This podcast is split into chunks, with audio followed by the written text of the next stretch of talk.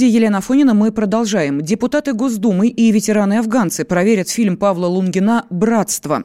Картина о войне в Афганистане должна выйти в прокат 9 мая, но теперь все может изменить решение специальной комиссии.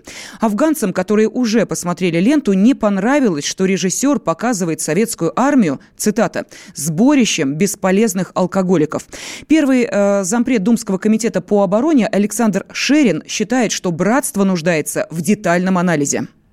Дело в том, что накануне 30-летия со дня вывода войск из Афганистана ко мне уже тогда, в начале февраля, обращались ветеранские организации с негодованием по поводу фильма «Братство». Всем недовольны ветераны-афганцы. Тем, что в фильме наша советская армия и наши солдаты-офицеры представлены как жалкая кучка алкоголиков, мародеров, где якобы пьяный генерал дает команду бомбить шлак, где происходят договоренности, в результате которого воруют якобы наши военнослужащие деньги у одного из караванов афганских. Это со слов ветеранов афганцев об этом фильме, еще раз я повторяю. Поэтому предложение мое заключается в том, чтобы этот фильм мы сами посмотрели. Если в этом фильме действительно есть такие сцены, то я бы не хотел, чтобы Лунгин снимал фильм про Чечню. Я не видел американских фильмов, где они показывают своих солдат, находящихся при выполнении боевых действий в качестве там, наркоманов, мародеров, алкоголиков, насильников и прочих. Почему-то у наших режиссеров становится модно каким-то образом ну, преподносить самые негативные моменты, которые связаны с нашей страной или с нашей армией. Когда государство выступает цензором и изучает фильмы под микроскопом, к этому нужно относиться осторожно, говорит режиссер и сценарист Александр Олейников.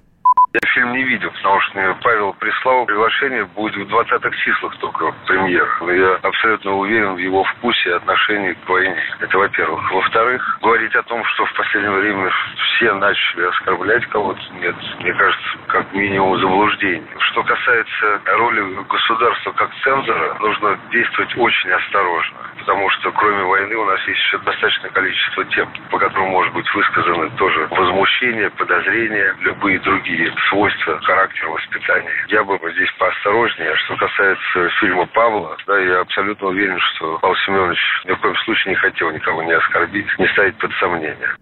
Спикер Госдумы Вячеслав Володин предложил, чтобы фильм посмотрели представители Комитетов Госдумы по культуре и обороне совместно с депутатами, которые воевали в Афганистане. Против этого предложения депутаты не возражали. Сенаторы внесли в Госдуму законопроект о запрете рекламы детских смесей. В документе говорится, нельзя предоставлять продукты детского питания в качестве полноценных заменителей женского молока. Нельзя утверждать о преимуществах искусственного вскармливания. Также предлагается запретить рекламу в магазинах. Речь идет о специальной выкладке товара, о скидочных купонах, бонусах, распродажах и раздаче образцов. Авторы законопроекта – это группа сенаторов во главе с вице-спикером Верхней Палаты Галиной Кареловой. Они ссылаются на научные исследования, которые подтверждают, что естественное вскармливание младенцев остается идеальным видом питания. Вводить ограничения в этом вопросе нецелесообразно. Такой точки зрения придерживается главврач Морозовской детской больницы Игорь Колтунов. Ну, смысл в чем? Давайте сделаем проще. Молочные смеси – это является что? Это еда. А почему еду нельзя рекламировать? С какого перепуга? Вы знаете, как показал опыт, это, это совсем по-другому это никак не влияет на грудное вскармливание. А для того, чтобы мама кормили грудь, надо с ними надо работать психологически, а не смеси, заниматься рекламой смеси. Обещать им пользу. Также рекламируют молочное вскармливание как смеси. Молочная смесь – это является продуктом питания. Это просто запретить рекламировать детские сады для того, чтобы все мамы сидели с детьми. При этом медики и не настаивают, что смесь – полноценный аналог грудного молока. Различие ощутимо, отмечает педиатр Светлана Кондратьева. А я думаю, что это правильно, потому что, к сожалению, сейчас вот даже на прием приходит до 80% мам, и им не страшно потерять грудное вскармливание, им не страшно грудь, да, они считают, что равноценная замена смесь, и если не получится грудь, то не надо прилагать никакие усилия, лучше докормлю смесью или вообще перейду на смесь. Вот из-за того, что в 20 веке настолько было все это раскручено, и золотой стандарт – это молоко, да, и в смеси нет тех веществ, которые есть в молоке. Во-вторых, совершенно другой состав по э, белкам, потому что смеси все-таки на основе коровьего белка, либо козьего, и там совершенно другой состав по казеинам, нагрузка очень большая в коровьем молоке. Конечно, может навредить.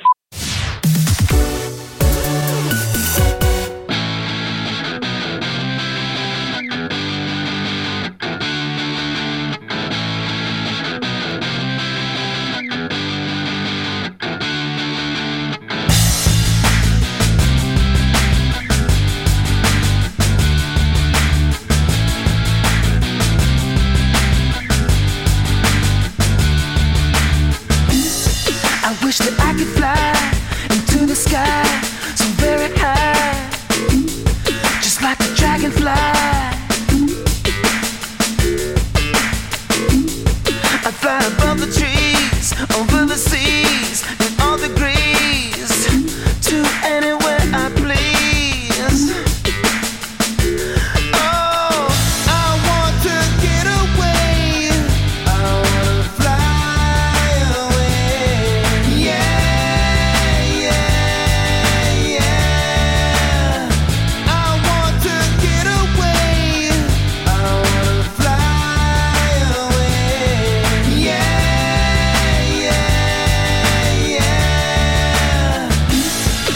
We'll see the stars.